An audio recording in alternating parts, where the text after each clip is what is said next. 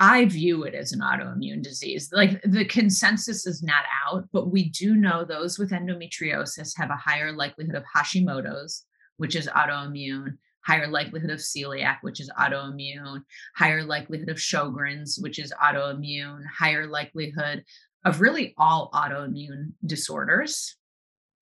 And I do believe that there's an inflammatory effect to endometriosis. I think it behaves like an autoimmune disease. I don't think we have data to say, yes, it is or it isn't, but that's how I treat my patients. Are you struggling with bloating, gas, constipation, and fatigue, but don't know what's causing these problems?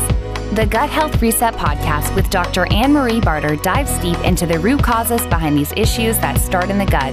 This podcast will give you the knowledge you need to heal your gut and reset your health.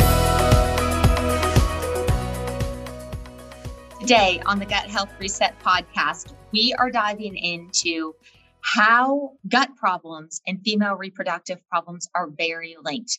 How many women are misdiagnosed with having a gut problem when they actually have endometriosis.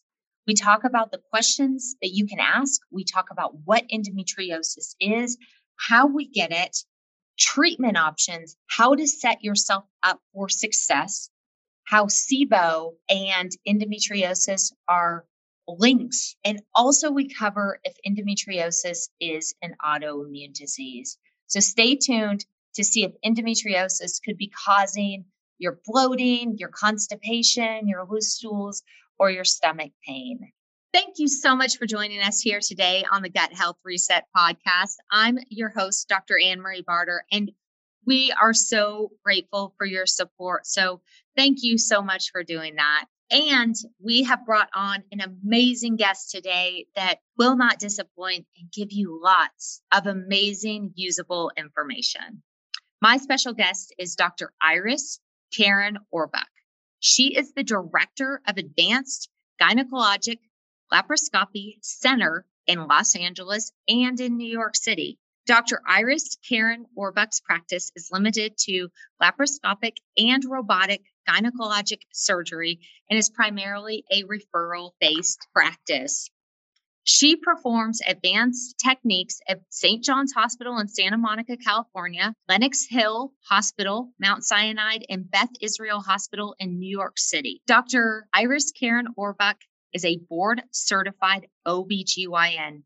She offers gentle, compassionate care and a personal touch. Dr. Kerin Orbuch, I'm so excited to have you on the podcast today. Thank you so much for being here today. Oh, it's my absolute pleasure. I'm thrilled to be here. Truly so, thrilled. I've been excited about this episode. We have to reschedule it a couple times, but I've been really looking forward to this episode because you bring mm-hmm. a lot of different pieces to the table where we can link some of the female reproductive and gut symptoms. So I just want to dive right in. So, how many women do you think are misdiagnosed with a gut issue, and this is hypothetical because it's really going to be hard to have that number, that are diagnosed with a gut issue that actually have endometriosis? It is such a good question. And it's probably such a high number because if I'm having a quote unquote stomach ache or constipation or diarrhea or alternating constipation or diarrhea or bloating or painful bowel movement, I'm going to go straight to the GI the gastroenterologist rather than going to the gynecologist. So, what happens when one visits the GI? They maybe do an upper endoscopy, a lower endoscopy, maybe maybe some blood work, and they say everything's normal, and then they diagnose them with irritable bowel syndrome. I try and give grand rounds to gastroenterologists, and I tell them if after you've done your full workup, you diagnose someone with IBS, if you can ask three questions, it'll take literally 40 seconds to the patient. Number one, do you have painful periods? Number two, do you have pelvic pain? Number three, do you have any painful sex, deep penetration pain, or heavy periods? Let's say four questions. If they answer yes to even one of them, if you can just say to that patient, hey, I wonder if you have endometriosis, go see a specialist. Like I, I try and educate all the time. And I think only if GIs were trained about endo would they that would we actually have that number. But I suspect most of most patients are diagnosed with IBS when in fact it is endometriosis or some other autoimmune disease that is causing inflammation, which is then flaring the gut. Mm. And what is endometriosis? So, endometriosis is a really common disease process which affects way too many women, roughly about 10% of women, which translates to about 200 million women worldwide, which is just like the nuttiest number when we think about it. And it can cause symptoms of painful periods. It can be pain preceding a period, pain after a period, pain with ovulation, could be pain all month long um, heavy menses, heavy bleeding, deep penetration pain. It can cause GI issues such as constipation or diarrhea or alternating constipation and diarrhea, painful bowel movements, bloating. It can cause urological symptoms such as getting up at nighttime to urinate, urinary urgency, like I got to go to the bathroom, urinary frequency, feeling like one has a urinary tract infection and burning with urination. It can cause infertility. In fact, unexplained infertility when the sperm is normal and the tubes are open. When someone has unexplained infertility, endo accounts for 40% of unexplained infertility. But scientifically, what endo is, is when you have cells that are similar to the endometrium, not identical, but similar. So the endometrium is that lining that gets thicker and thicker each month. And then if we don't get pregnant, we shed that lining. So when we have cells that are similar to that lining, but they're found external or outside of the uterus, that's what endometriosis is. So what happens every month, our lining's getting thicker and thicker because the hormones from our ovaries are telling our uterine lining to get thicker and thicker. Those same hormones are targeting the inflammatory implants of endometriosis. So, too, telling them, hey, get thicker and thicker. The problem is there's no exit point in the pelvis. So, month after month after month, those implants are getting deeper and deeper and deeper. And they start pulling or distorting the anatomy to the left or to the right or to the back and causing scarring adjacent to the um, uh, nearby organs, such as the bowel and inflammation and it's it's just it's such a devastating disease because it's invisible meaning the, the patient looks perfectly quote unquote normal meaning if someone has a sling on like in their arm you're like oh my gosh what happened to you? That must be painful. But someone with endometriosis they they physically look perfectly normal and we're not picking it up on blood work we're not picking it up on imaging and in the US, there's a 10 year diagnostic delay where women see on average of eight physicians over a course of a decade. Can you imagine? Like, I, every time I say that statistic, I just literally, I boxed this morning. I just, I want to hit the bag so hard every time I, I hear that. Yeah, absolutely. That's so many. And I, it's, you know, so how do you diagnose endometriosis? So we need to, so that the accurate way to diagnose endo is a surgical diagnosis. So we do a laparoscopy, which is like little keyhole surgery, same surgery if you had your gallbladder out or your appendix out. And we need to excise or remove those cells, send them off to the pathologist, that doc who looks at them under the microscope, and they say, yeah, these cells are pretty similar to the lining of the uterus. Hence, they have the diagnosis of endometriosis. But the way that I can tell with a very high suspicion is in my initial consultation with my patients. I read all the records that preceded their appointment. I listen to my patients. I spend about an hour and a half or two hours with my initial consults, and I query them on, on gynecological issues, GI issues, urological issues, inflammatory issues, fatigue, just all of like a from a head to toe approach. And then my physical exam I combine that with those other two modalities, the records and listening to a patient, and I can tell with 90% certainty. It's probably higher than that, but at least 90% certainty whether I would find endometriosis at the time of surgery. My physical exam that I learned from one of my two amazing mentors in my fellowship, Dr. Harry Reich, it took me years to get this um, physical exam down but for me it's it's it's better than any imaging modality um, to, to, to tell someone, hey, I think you've got endo. Mm. And the first course of treatment for endo is generally birth control. Is that correct? Well, that's if we we're talking and we're following the American College of OBGYN guidelines. Now, mm-hmm. what's so important is that medical treatment, birth control being one of them, does not stop progression of endometriosis. The purpose of birth control is just to treat symptoms. So if someone has really heavy periods, then we can prescribe them birth control pills because it'll lessen the heaviness of their periods, assuming they can tolerate the side effects. For some people, if they have really painful periods and we put them on the birth control pill, perhaps it can lessen the intensity or the pain of their periods. Again, assuming that they can tolerate the side effects. But all the while, while someone's on the pill, it may mask some of their symptoms, but the disease is progressing. And that's the problem is that so many people go on the birth control pill as a teenager right? They just don't want to get pregnant they start to become sexually active. They go on the pill not necessarily for painful period reasons or pelvic pain reasons but to prevent pregnancy.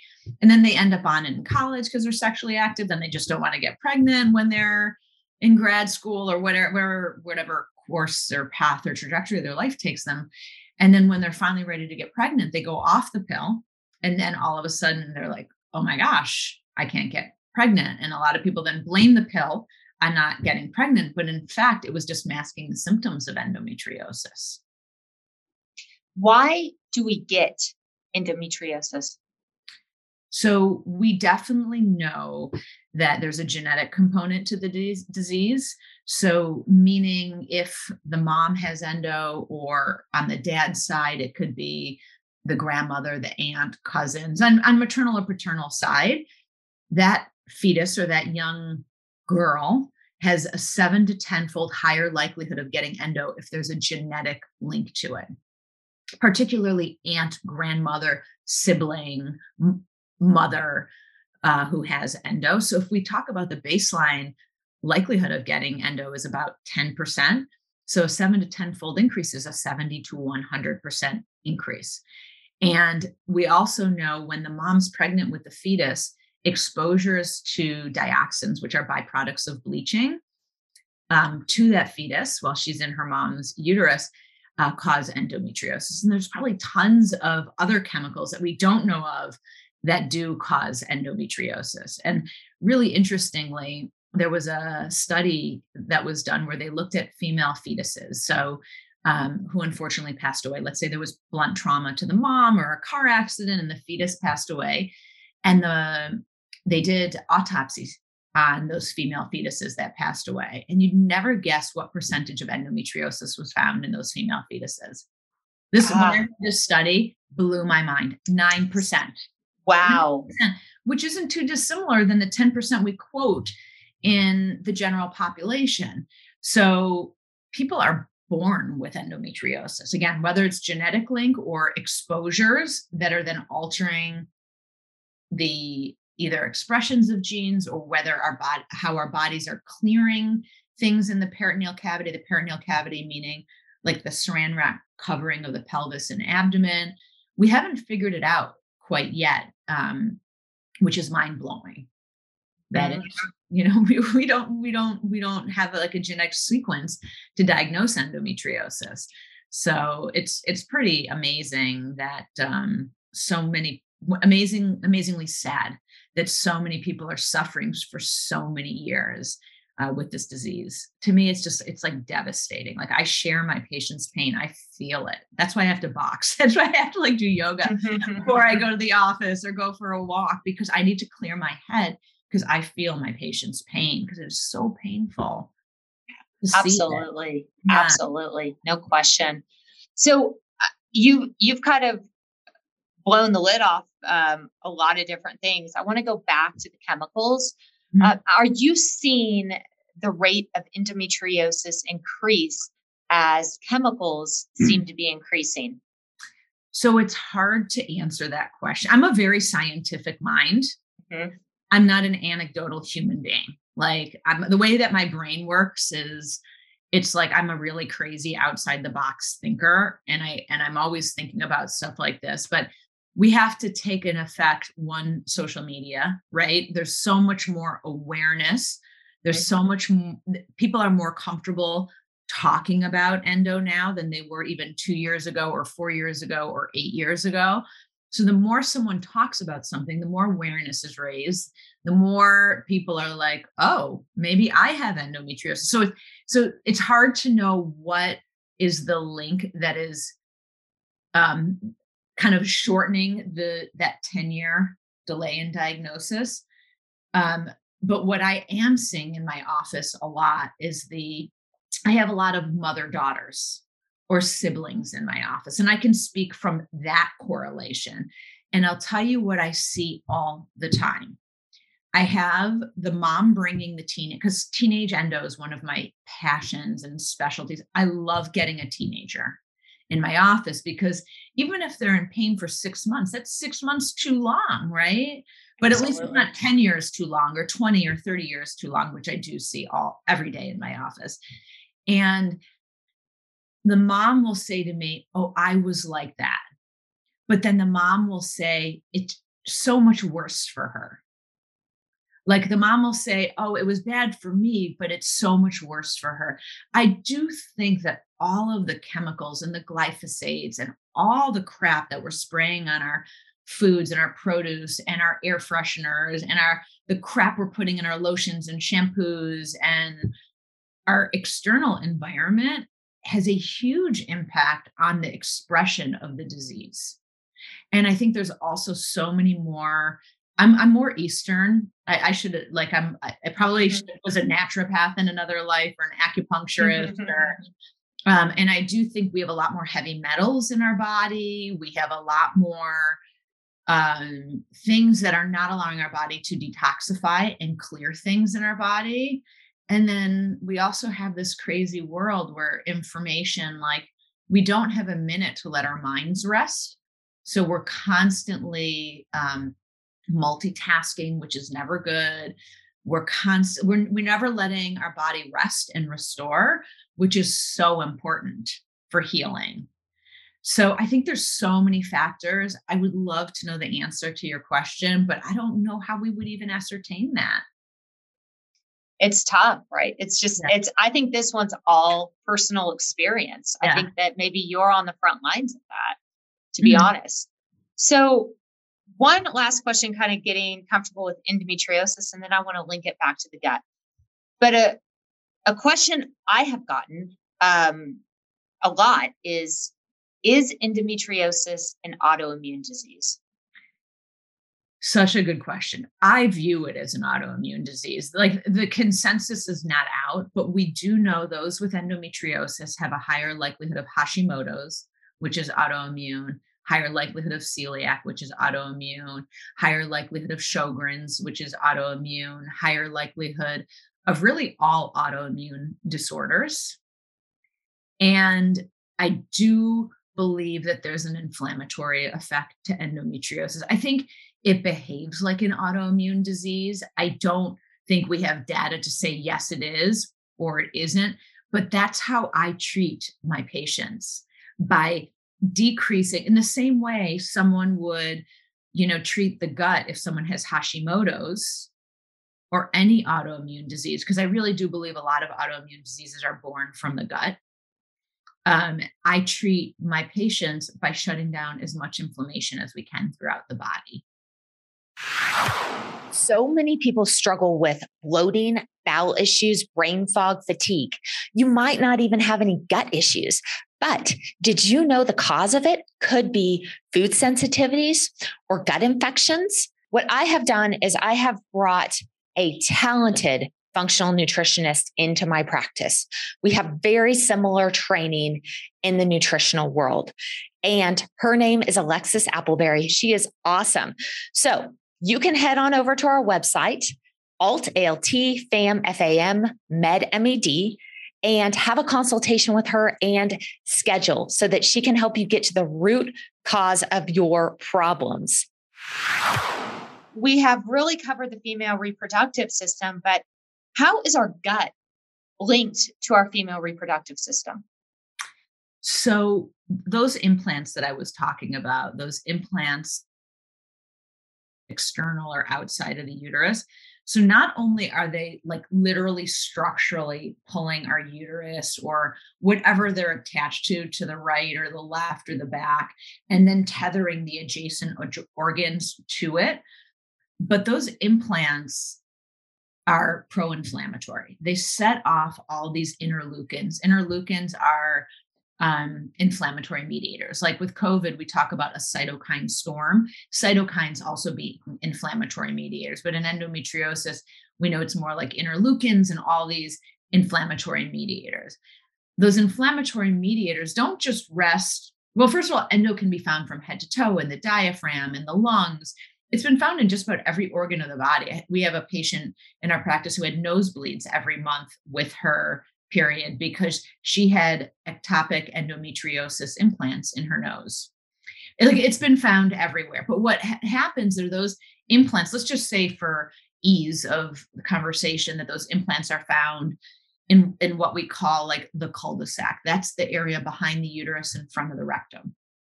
And we know that those implants are releasing tons of interleukins, tons of inflammatory mediators.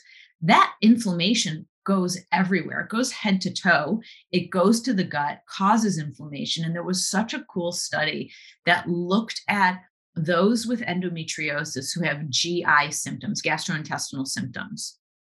What percentage of those patients actually had endo on the bowel? Probably a large portion. Huge.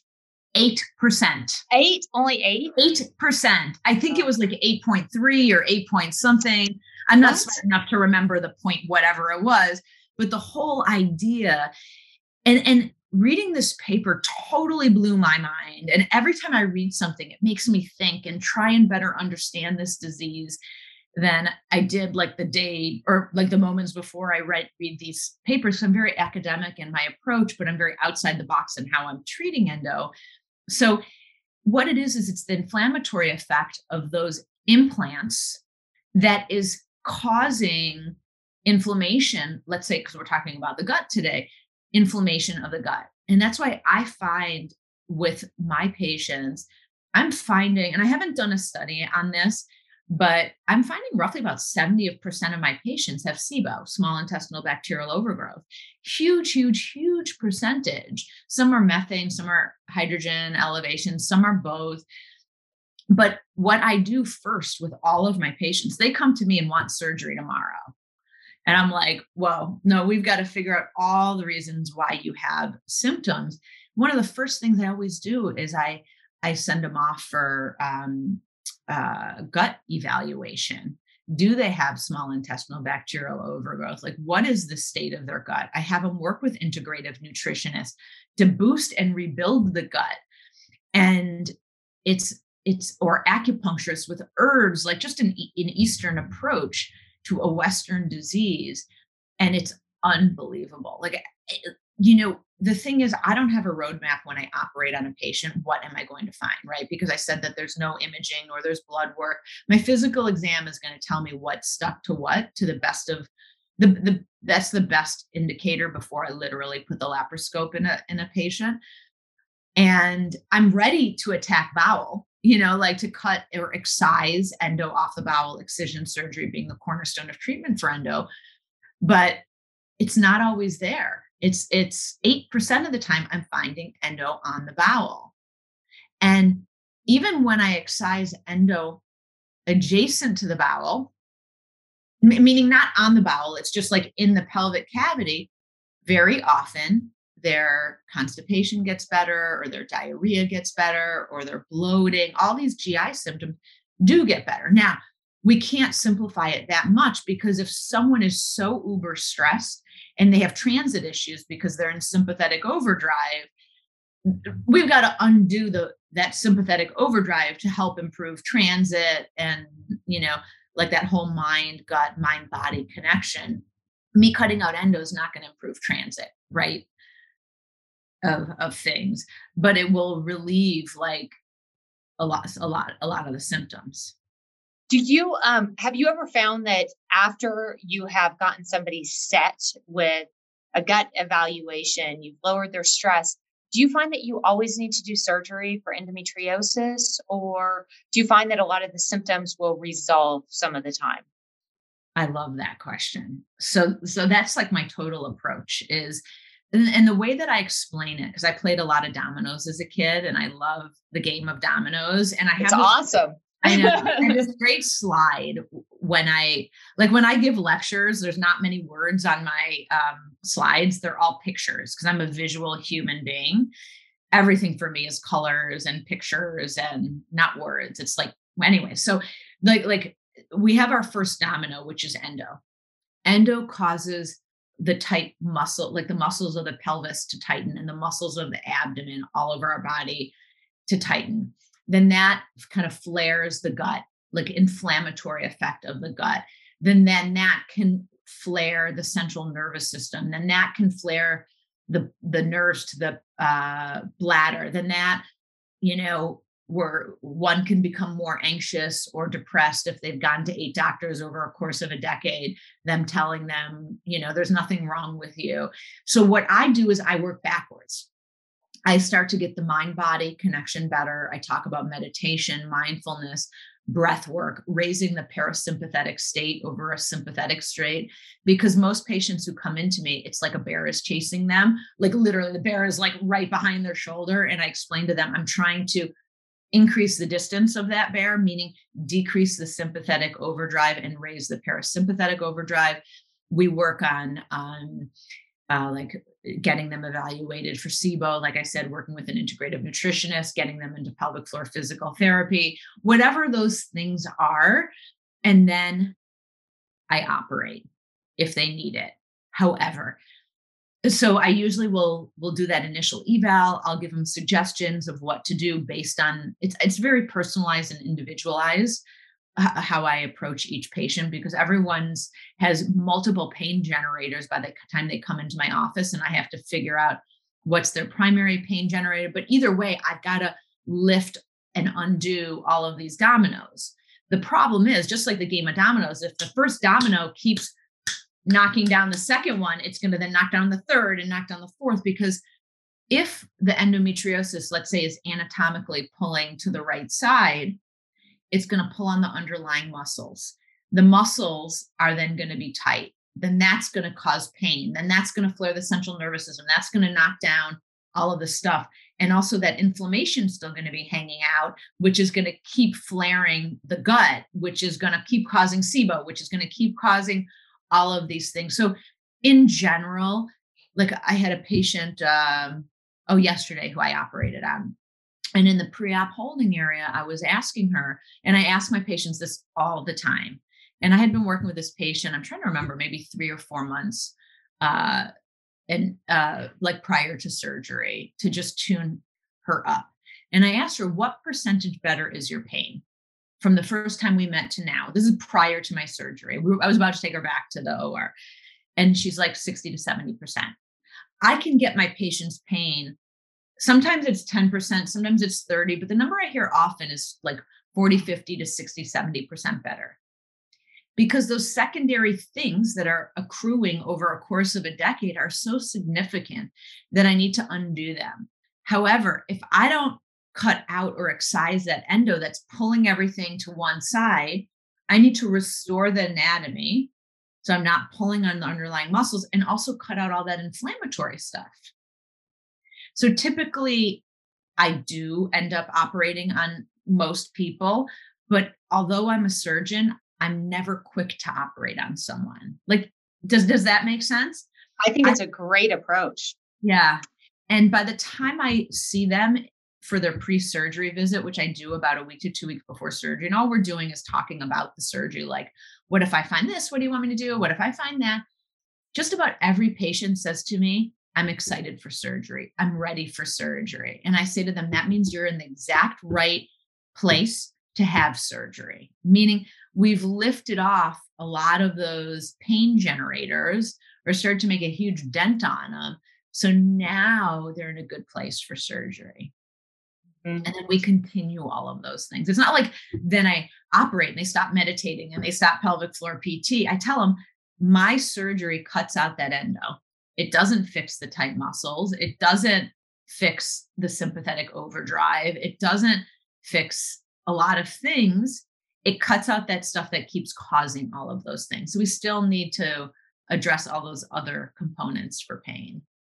Have you seen, um, so you've seen the changes in the microbiota in the gut with SIBO. Have you seen any other changes in the gut um, with bacteria as it relates to endometriosis? Hard to tell. Like I work with a lot of integrative nutritionists all over, like from Connecticut all the way to California. And um, it's hard to know, like a, a lot of uh, the integrative or the naturopaths really do um, like a GI map or different mm-hmm. types of testing, which I which I, I think are so fascinating. I there's not many because it's an out-of-pocket cost to do that GI map. I don't know many physicians or naturopaths or nutritionists who will send a second one off over time. I do it a lot. Oh, do you? Oh, I, I do it that. a lot. I want to see if their symptoms are still there. I still want to see. But yeah, but most people, if they're fine, they do not want to run a second one. If they feel great, they don't. Great. Exactly. Exactly. So that's the big thing is um it we just I, I don't know. And the question is, why do the patients also have all these other abnormalities. I, I, really think it's the inflammatory effect of endo, mm-hmm. quite honestly. I really do. I really do. It sounds it sounds about right. Yes. Mm-hmm. Okay. So I think like we've we've kind of ascertained if you're bloated, if you're constipated, if you are basically given a diagnosis of IBS but you still feel terrible, and then you also have the other four questions that you discussed earlier that mm-hmm. there's a likelihood that you need to go get checked for endo. So here's here's the problem with the podcast or here are the emails that I get is we'll have guests on, they'll get this great information and they will go to, you know, their OBGYN, their MD and they get totally written off. and so it never gets looked at. So do you have any advice for somebody out there that's like, yes, this is 100% me. I'm scared, I'm frustrated, I've been to 12 docs, I am very upset. What what would your advice be to talk to their physician or potentially who to go see? Right. Before I answer that, can I just clarify something that I had said at the beginning sure. of the question? Absolutely. all patients experience symptoms of endometriosis differently. So, meaning some people just have GYN symptoms. I have like a pair of sisters where one just has urological symptoms and no gut issues she did have SIBO, but she wasn't, that wasn't her predominant symptom. It was more urological. And the other sibling was more GI manifestation. Some people don't have any GI or urological symptoms and they just have painful periods. Other people don't have painful periods, they have pain preceding a period or they have pain after a period. Some patients have no pain at all, they just experience infertility. So I have so many people who come to my office and say, I can't have endo because I have girlfriends or I have friends who have, it's so much worse than me. So I want to just like throw it out there that everyone's symptoms of endo are totally different. And some people are asymptomatic. And there's no correlation between quantity of endo and severity of symptoms either. Meaning someone could have one spot of endo and have debilitating pain, while someone else can have a belly full of endo and no pain, and the converse is true. Okay, so to answer your question, going to a general OBGYN is not going to be a fruitful place to go. And I'll tell you why. I tell my patients that I learned more in my first week of fellowship than I learned in eight years, meaning in the four years of my residency and four years of medical school. So, general OBGYNs, God bless them, their breadth of knowledge, they're an OB obstetrics and GYN gynecologist. And most residency programs are so heavy in obstetrics, and GYN gets like slighted. And also, OBGYN is considered a quote unquote primary care specialty. So, tons of our four years is how do we deal with and treat diabetes, high blood pressure, like stuff that thyroid stuff, stuff that internal medicine doctors are treating. And there's less and less of an emphasis on endometriosis. It's just like you can't learn that all. So, everything that I learned about endo was wrong. that I learned. And GYNs are just armed with misinformation. It's not like they're bad people. They're amazing. God bless someone who can have such a breadth of knowledge. I'm in awe and I have admiration for them. I do one thing, I just have a really deep depth and I can't keep up with one topic, right? Like just endo. So they really need to find an endo specialist. Um, can I give you on this podcast? Can I give names of where they can find specialists? Please, that would be very helpful. And we'll put a link before. Yeah, go ahead. Okay. So, in the back of my book, I wrote a book called Beating Endo How to Reclaim Your Life from Endometriosis, which you can get on Amazon or through HarperCollins or wherever. There's a whole um, uh, what is it called like resource in the back of my book that lists tons of places of to get good information because you have to understand there's so much misinformation on the internet. Even the definition of endometriosis is wrong in most articles that we read in like different articles.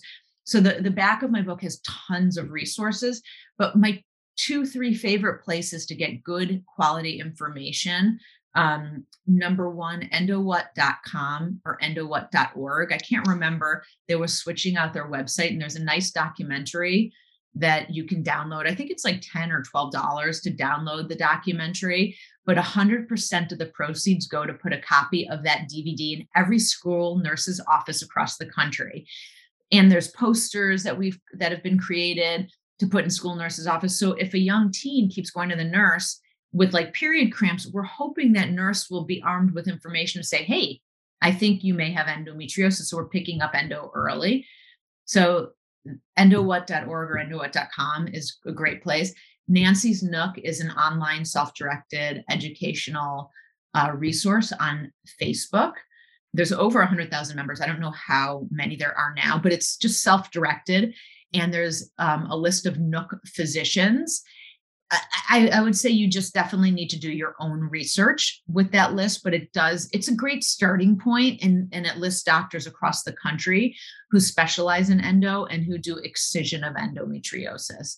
And then the Endo Coalition, EndoCo, uh, is another great resource. So those are my favorite three uh, resources to get great, good information about endometriosis. There's tons more. I mean, there's so many other ones. The back of my book lists tons of other resources, but just to give you a couple for to get people started. This is great. Is is there anything that I asked that you feel like is really important that we bring up before we close today? Um I, I think can I just talk about like a couple of myths of endo that that's great. I love that yeah. that that i feel like are such a disservice to those who are suffering so much. Um being told by a physician it's in your head you know have a glass of wine before sex it won't hurt. I want to tell all those who are suffering in pain i believe you. Gut i know this is like a podcast on the gut but trust your gut trust your instinct. There is something. And find an endometriosis specialist. Another myth is that pregnancy cures endometriosis or menopause cures endometriosis. Neither of those are true. Um, symptoms of endometriosis may get better during pregnancy or may get better during menopause, but it doesn't cure either. Um, a third one would be um, hysterectomy is the treatment for endo. Hysterectomy just I like to break down words because I'm like a little nerd. Hyster means uterus, ectomy means to remove. They used to call women who were hysterical when they had their period because it was like their menses. But hysterectomy is not the cure or the treatment of endo. As I mentioned, endometriosis is found outside of or external to the uterus. So, excision of endometriosis is the treatment of endo. The only time where we utilize a hysterectomy meaning removing someone's uterus in addition to excision of endometriosis, is if they have endometriosis implants in the muscle of the uterus. So that's known as adenomyosis. So if someone's completed childbearing or they don't want children and the uterus is a source of their pain, then you know they should have a discussion about adding hysterectomy in addition to excision. And then the last myth is that ablation of endo is the same as excision of endo. So those are surgical treatments Excision of endo is the cornerstone of treatment of endometriosis. That literally means, as I mentioned earlier in the podcast, cutting out those inflammatory implants that are like distorting the anatomy.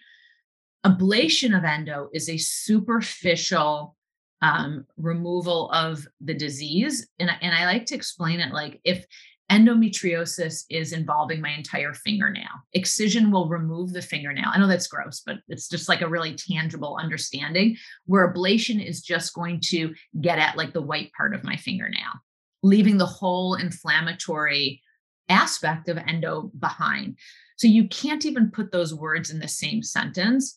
And typically, one ablation begets another ablation, begets another one. And the way that I look at it, like I'm not the best cook and I've left saran wrap by my stove when I'm cooking and it shrivels up, right? Okay, maybe I could admit that. Maybe no one else has done that. But you can imagine if the endo is already pulled to the right and then you cauterize it or you ablate it or you burn it, what's going to happen? It's going to be socked in even more to the right. It's going to bury that inflammation even deeper. So it's just like pain gets worse and worse and and and patients keep saying oh my endo came back. I got to go in for another surgery. And it's this like revolving door. It's trauma. It's awful. It's awful. So excision of endo is we have prospective randomized randomized placebo controlled 5 year data to show that excision is the correct modality. Wonderful. Awesome.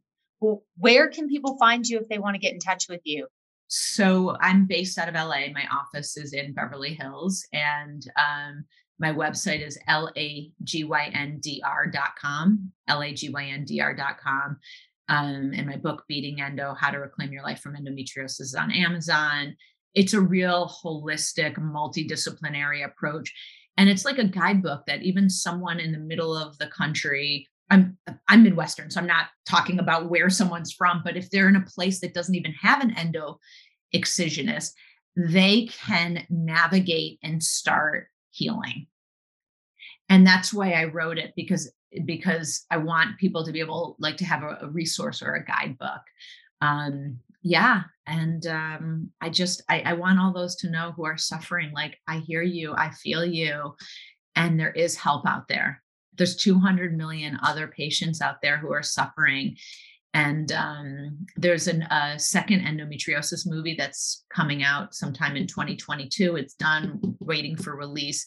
And i think once that one comes out there's going to be even more of a unification of patients who are really driving the uh, physicians to to to to learn how to um, diagnose endometriosis earlier. Like, and I'll close with like a lot of my lectures when I talk to people who don't know about endometriosis, I'll entitle it um, Endometriosis Hidden in Plain Sight.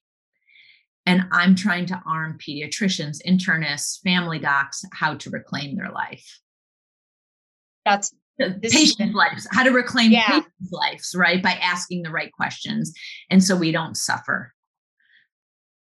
this has been amazing. You can tell that you just have a very huge heart for your patients and, and a heart to get this out to let people know. So this has been so informative. Thank you so much for being here today.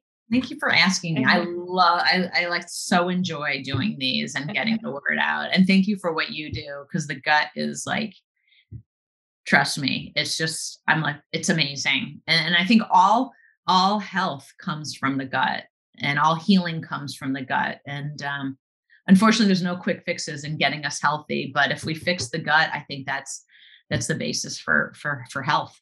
It's a good starting place. It's definitely yeah. a good starting place. Well, thank you all our listeners for being here today. We really appreciate you. And um, you want to hear more of something, please put that in the comment section. We will do our best to get that on. And thank you so much. Thank you for listening to the Gut Health Reset Podcast. Please make sure you subscribe, leave a rating, and a review so more people can hear about the podcast. And hey, take a screenshot of this episode and tag Dr. Anne Marie on Instagram or Facebook at Dr. Anne Marie Barter. And for more resources, just visit drannmariebarter.com.